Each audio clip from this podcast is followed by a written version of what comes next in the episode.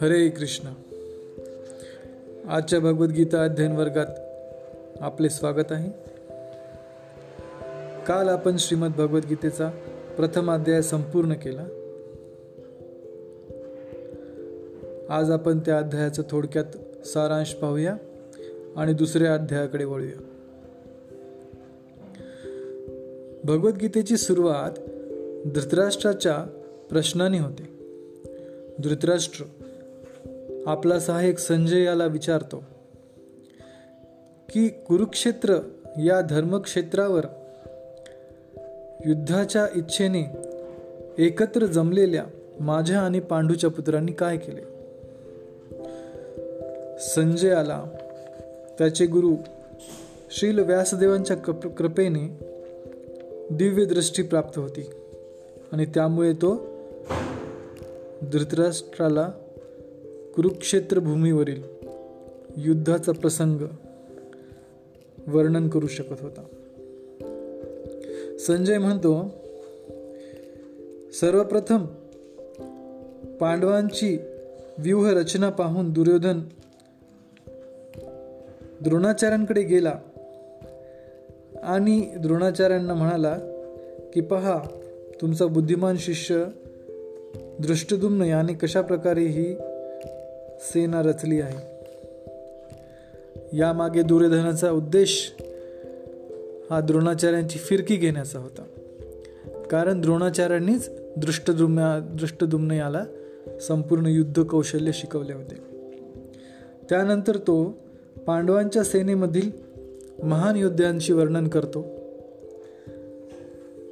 आणि दुर्योधन स्वतःच्या सेनेमधील सुद्धा महान योद्ध्यांचे वर्णन करतो. त्यानंतर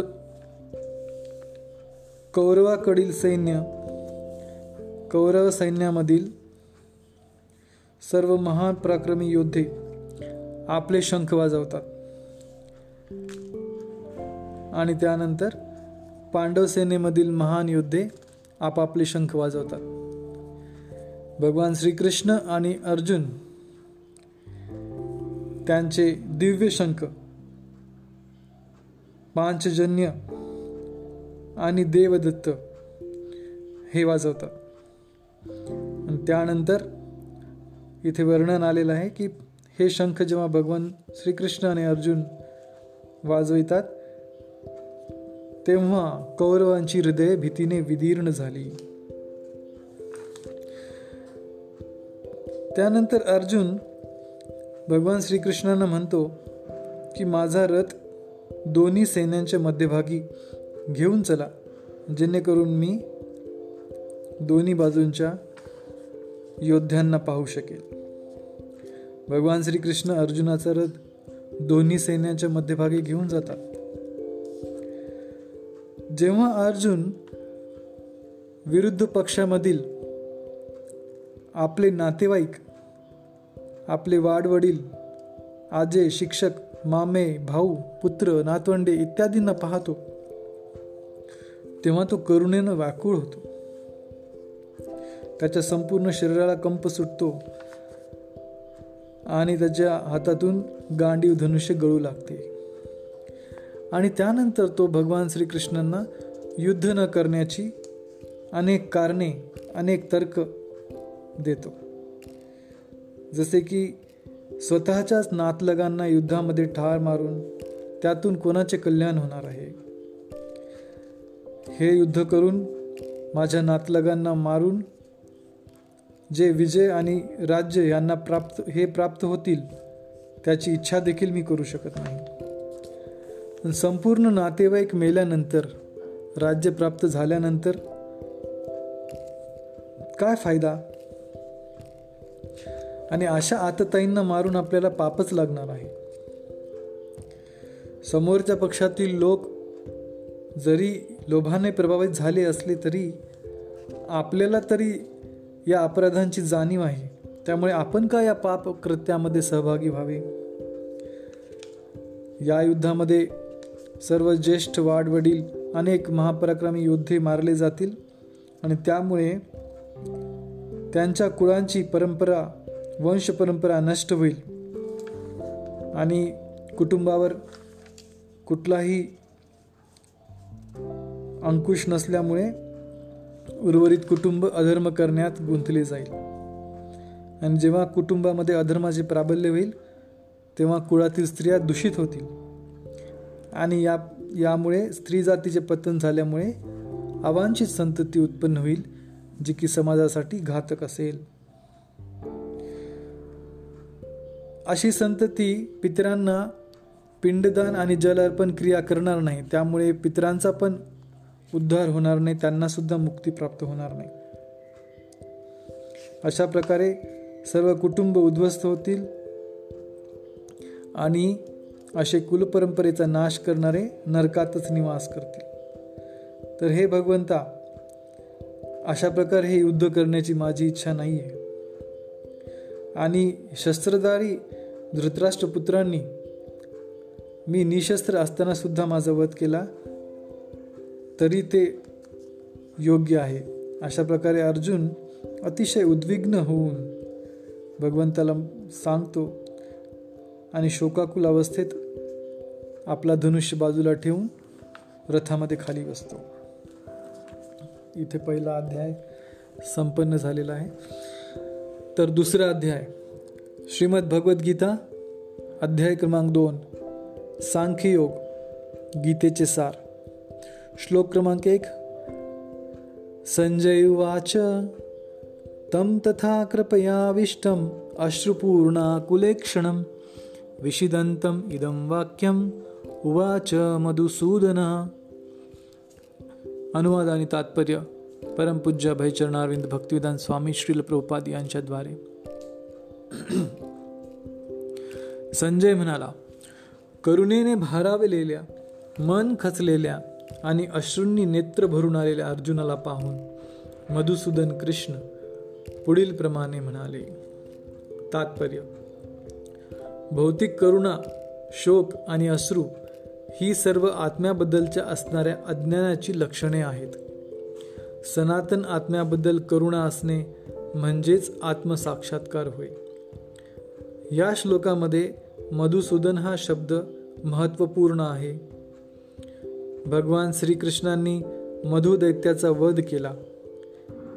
आणि आता आपले कर्तव्य करीत असताना ज्या अज्ञानाने आपल्याला ग्रासले आहे त्या अज्ञानरूपी दैत्याचा श्रीकृष्णांनी वध करावा अशी अर्जुनाची इच्छा होती.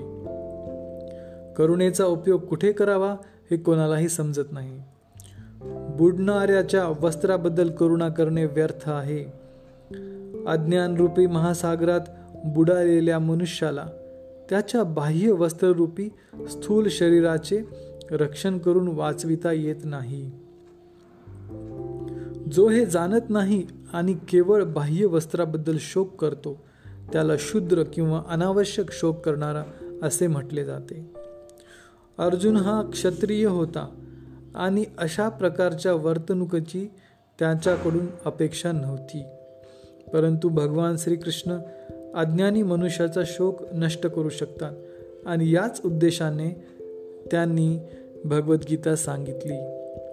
सर्वोच्च अधिकारी भगवान श्रीकृष्ण यांनी सांगितल्याप्रमाणे हा अध्याय आपल्याला भौतिक शरीर आणि आत्मा यांच्या पृथक्करणात्मक विवेचनाद्वारे आत्मसाक्षात्कारासाठी मार्गदर्शन करतो.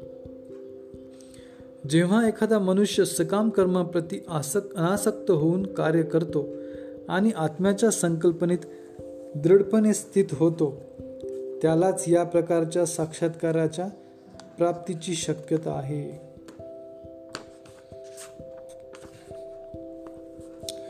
तर या श्लोकामध्ये संजय धृतराष्ट्राला सांगतो की अशा प्रकारे करुणेने भारावलेल्या मन खचलेल्या आणि अश्रूंनी नेत्र भरून आलेल्या अर्जुनाला पाहून मधुसूदन भगवान श्रीकृष्ण पुढील प्रमाणे म्हणाले. तर या श्लोकाच्या तात्पर्यामध्ये प्रभुपाद सांगतात की भौतिक करुणा शोक आणि अश्रू ही सर्व आत्म्याबद्दलच्या असणाऱ्या अज्ञानाची लक्षणे आहेत. आपल्याला जर कोणा व्यक्तीबद्दल आसक्ती असेल आणि त्या व्यक्तीच्या मृत्यूमुळे त्याच्या जाण्यामुळे आपल्या शोक अत्यंत शोक आपण करत असू तर याचा अर्थ असा आहे की आपल्याला आत्म्याचं अज्ञान आहे. आत्म्याबद्दल आपल्याला माहिती नाही. कारण व्यक्तीच्या जाण्याने दुःख होणे स्वाभाविक आहे. कारण आपल्याजवळ तो व्यक्ती आता नाही. परंतु जर आपण अतिव शोक करत असू तर याचा अर्थ आपण शारीरिक स्तरावर आहोत. आपण त्या व्यक्तीचे खरे स्वरूप जाणलेच नाही की तो शाश्वत आत्मा आहे आणि आत्म्याला मृत्यू नाही. आत्म्याला जन्म मृत्यू जरा व्याधी ह्यापैकी कुठल्याही अवस्थेमधून जावं लागत नाही. फक्त शरीर ह्या अवस्थेमधून जाते आणि शरीर ज्याप्रमाणे जन्म घेते त्याप्रमाणेच त्याचा मृत्यूसुद्धा होतो. परंतु आत्मा या गोष्टींनी प्रभावित होत नाही. हे ज्ञान जेव्हा आपल्याला होते तेव्हा आपण अतिशय शोकाने किंवा भयाने प्रभावित होणार नाही. या श्लोकामध्ये मधुसूदन हा शब्द वापरला मधुसूदन शब्द हा इथे महत्त्वपूर्ण आहे. कारण भगवान श्रीकृष्णांनी ज्याप्रमाणे मधु या दैत्याचा वध केला त्याचप्रमाणे भगवंतांनी आपल्या अज्ञान अज्ञानरूपी दैत्याचा ज्याने आपल्याला ग्रासले आहे त्या अज्ञानरूपी दैत्याचा वध करावा अशी अर्जुनाची इच्छा होती. करुणेचा उपयोग कुठे करावा हे आपल्याला समजले पाहिजे. बुडणाऱ्या व्यक्तीच्या वस्त्राबद्दल करुणा करून उपयोग नाही.